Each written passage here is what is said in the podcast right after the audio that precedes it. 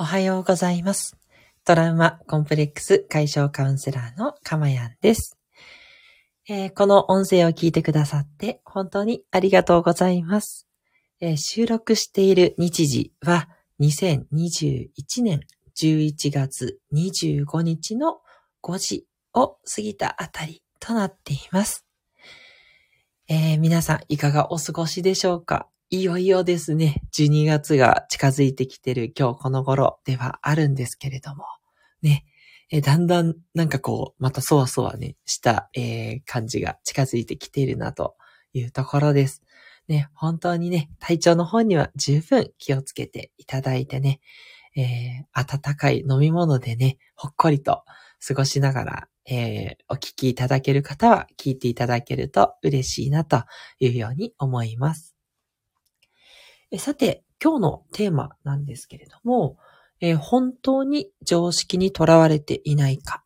というテーマでお送りしていきたいと思います。前回のね、えー自由をね、信じるっていうことのちょっと続きのような形で今日はお話ししていきたいなというふうに思いました。で、えっ、と、ここね、常識にとらわれていないかどうかと聞いてる時点で、あの、常識にね、もうとらわれているっていうことが、まあ、良くないというふうに、ちょっとね、思われるかもしれないんですけど、えっと、まあ、いつもお話ししてます通り、こう、どんなことでもね、二面性があると思っていますので、あの、常識にね、とらわれちゃいけないというお話とも違います。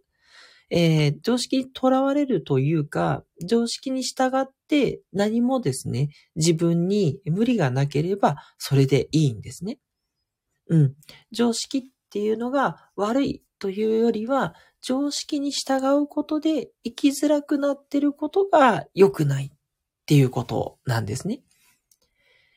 で、まあ、あの、自分のこともそうだし、あの、カウンセリングのね、お客様も通して思うことなんですけど、やっぱりこう、常識にどうしてもね、左右されてしまう。これはもう事実だと思います。どんなに自分は自由にね、信じて生きてますと、前回のようにね、えー生きているとしてもなんですけど、やっぱり、やっぱりどこかで、常識っていうものが自分の奥底の根底にあって、で、その根底にあるものが自分を、えーどこかですね、縛ってしまっているっていうことがやっぱり多いんですね。具体的に言うとなんですけど、もうちょっとまた私のお話で本当にお恥ずかしいんですが、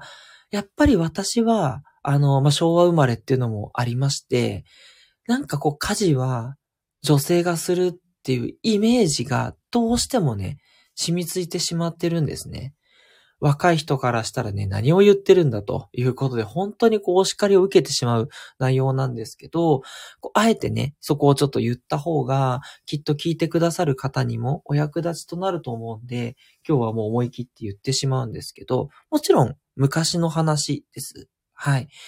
えっと、そうは言っても、私も囚われてはいないので、共働きを選択して、まあ、お互いね、えーパートナーと仕事をしつつ、家事、育児もするっていうことをきちんと話をしてるんですね。もちろん自分もやるというふうに言ってるんですけど、いざね、何かこう、やっぱり仕事が忙しくなって、まあ家事とかがなかなかちょっと追えないっていう時に、やっぱついね、奥さんやってくんないかな、みたいに思ってしまうんですよね。奥底でね。まあそれをまた言う言わないはね、どっちにしろ。そう思って、なんかいつの間にか、こう奥さんにお願いしてやってもらってしまっている自分っていうのがいたんですよ。うん。分担をね、全くしないってことはもちろんないんですけど、それでも、こう、なんていうのかな。まあ、ね、できない部分はね、やってよ、みたいな感じで。で、仕事のね、内容的にも、やっぱり私の方がハードなことをやっていまして、でもそれもね、本当に理由にはならないんですけど、ならないんですけど、どっかね、やっぱ奥底では思ってしまっていて、で、妻の家事の分担が増えて、で、ちょっと妻がしんどくなって、なんであなたこんなにやんないの？みたいなね、ことになって、はたとすいませんみたいな感じで、引き、もっとまた引き戻したりとか。そんなことをね、えっ、ー、と、まあ前ですね、5年くらい前ですかね、よくやってましたね。うん。なんで、その頃をね、思い返してもなんですけど、どこかね、やっぱり自分の奥底に常識は嫌だと思っても、常識にとらわれたくないという、もうその思いが常識にとらわれてることでもあったりするっていうことなんですよね。うん。なので、あの、もしね、あなたもなんかこう生きづらいというか、なんか違和感を感じることがあったら、もしかしたら常識にとらわれてるんじゃないかなっていうことをね、えぜひ考えてみてほしいなってすごい思います。うん。まあ、あとは、何ですかね。まあ、例えば仕事に就かないと、こう生きていけないから、もうとにかく就職を頑張るしかないっていうふうに思ってしまったりとか。いや、もちろんね、それでうまくいく方はそれで OK ではあるんですけど、そこで本当にしんどいと思ってる場合に、果たして本当にそれが正解なのか？大学出て就職するっていうことなんだけど、その就職するっていう常識になんか囚われていないかとか、まあ、あと、ご近所付き合いに関しては、まあ、若い人とかはね、あんまりしてないと思いますけど、じゃあ本当にご近所付き合いってしなきゃいけないのかと。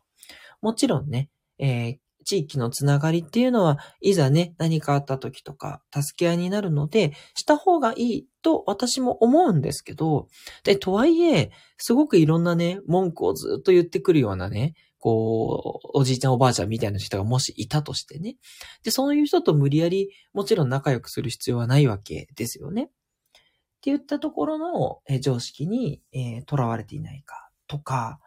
うん。まあ、これね、数上げればキリはないわけですけど、何かこう世間で言われていることに、えー、囚われていないかどうかっていうことはね、どこか片隅に置いておくと、あ、それ手放しちゃえっていうふうに、すっとね、解決することもあるかもしれないので、きっとね、お役立ちになると思います。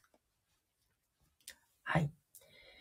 で、じゃあその常識にとらわれないようにするっていう時に、えどういうところがポイントになるかっていうことを、えいくつかお話ししたいんですけど、まず一つは、自分なりの選択肢を取るのが怖いっ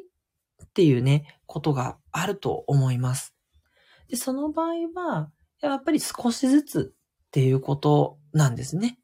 あの、一気にね、それをね、変えていこうとすると、やっぱりね、どこか怖いんですよね。今までそういうふうにやってなかったっていうのがあって、怖いっていうのがあるので、もうね、ちょっとずつでもね、全然いいですね。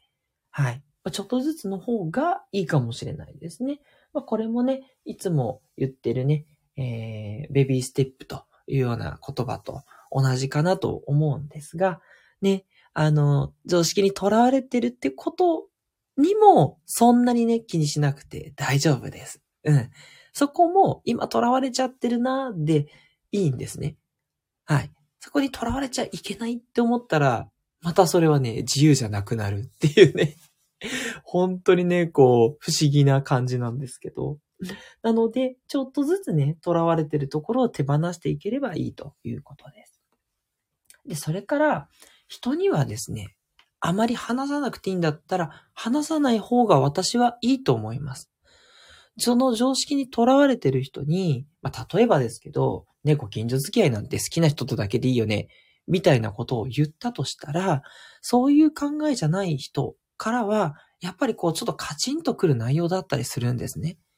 えー、私はすごい、えー、みんなと仲良くすべきだと思うし、えー、そ、そんなことを言うなんて、なんてこの人勝手なんだろう。とかね、思われちゃったりすることもあるわけなんですね。